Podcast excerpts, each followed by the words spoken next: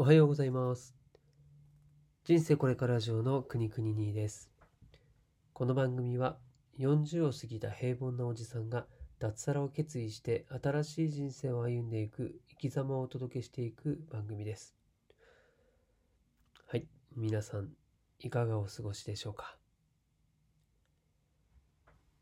今日はですね、久しぶりに気温が低くて、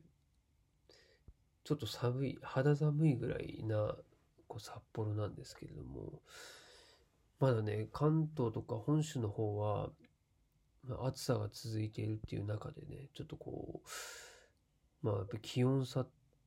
気候の差っていうんですかね、はすごい感じるんですけどね、もう本当冬になるとね、雪があるないでも違いますしね、本当同じ日本でもこれだけね、変わるっていうのも、まあ、日本の特徴でもありますけどね。はい。ということで今日は、えー学校の教育について考えるというテーマを何回かに分けてお届けしようと思うんですけれども、まあ、その第3回目ですね。まあ、日本っていう先ほどお話ししましたけど、まあ、日本の学校の教育っていうのは、ま、世界と比べても、ま、ちょっと特殊なんですよね。ま、それがなんか自分の時もそうだし、こう当たり前になっているから、ま、自分のこう今まで過ごしてきた学校生活っていうのが、ま、当然普通っていうイメージなんですけどね。うん、ただなんかこう日本独特の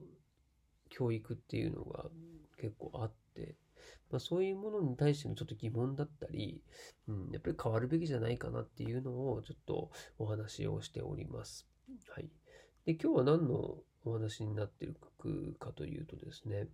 とまあ、前回もちょっとお話ししてるお金の話なんですけれども、まあ、学校ではお金についての教育っていうのがほとんどされていない、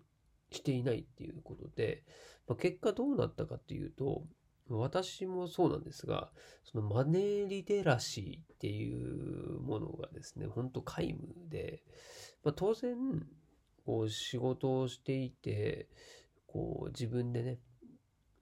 仕事に必要な知識を学んだりはするんですけれども、まあ、今ね、こう脱サラすることになって、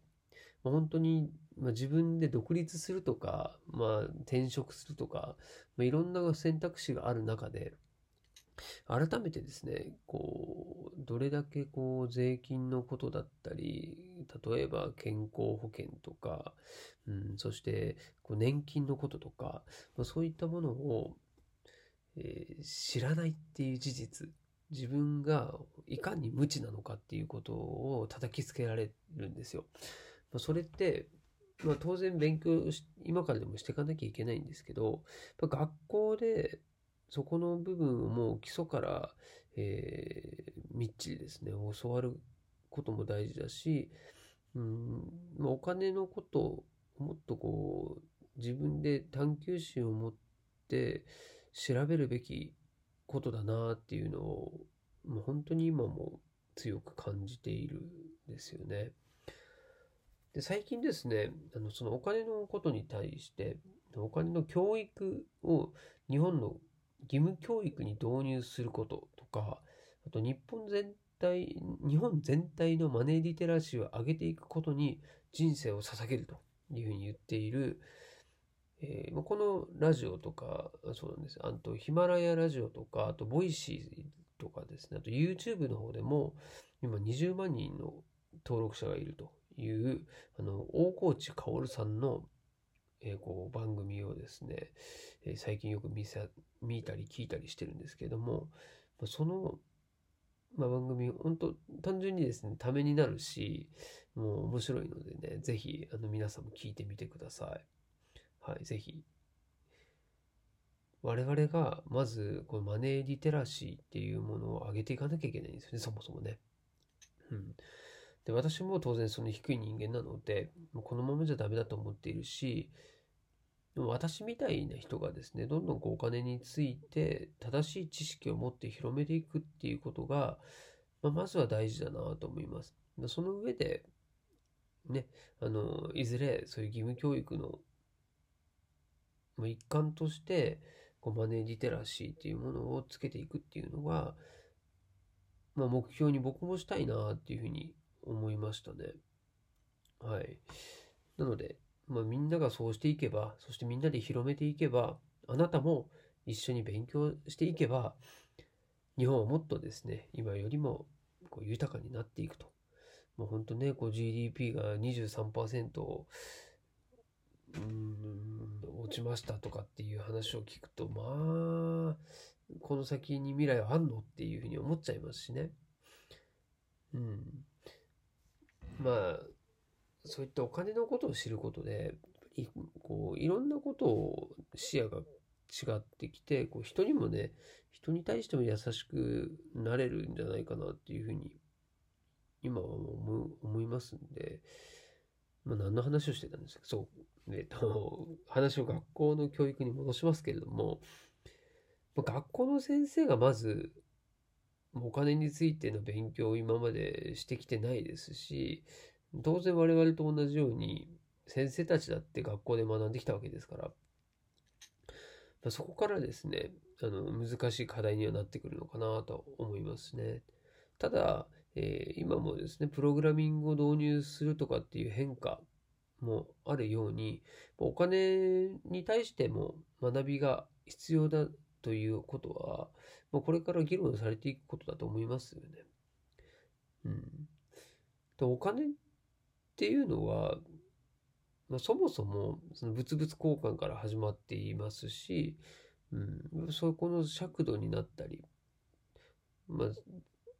使うのが前提っていうのが、お金ができた最初だと思うので、まあ、そのお金とはも、ものと交換するためのアイテムであるっていうところを、まあ、まずはみんなが基本に帰って知る必要があるし、うん。まあ、税金の話とか、で投資の話もそう、と最近だと仮想通貨の話とか、うん、お金を稼ぐ稼ぐっていうことはどういうことなのかっていうのもそうですよね。う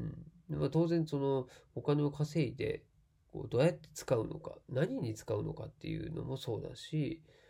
まあ、寄付するとはどういうものなのかとかあとはクラウドファンディングとは何なのかとか、まあ、なんかテーマはいっぱいありますよね。だからそれを学生のうちから知ることができれば、まあ、全く違った今とはね、違う日本、国になっていくんじゃないかなって思うし、そうなれば、もっとね、世の中、本当それこそグローバルな世界に出てくる人も増えていくんじゃないかなと思いますね。うん。なのでね、まあ、今日はその学校のお金の教育っていうものにもっと目を向けて、で、それをですね、こう活動しているような人たちもいるのでその人たちを応援する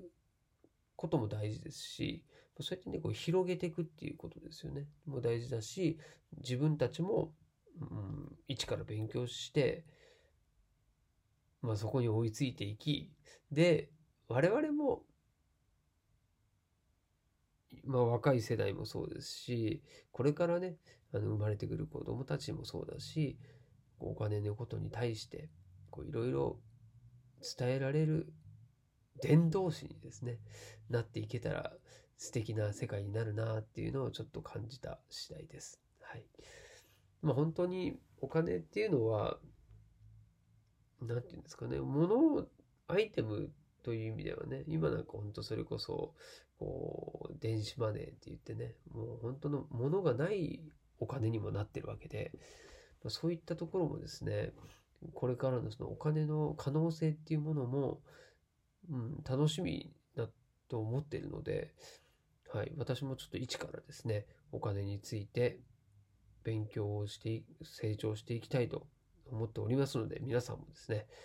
お金に貪欲になり、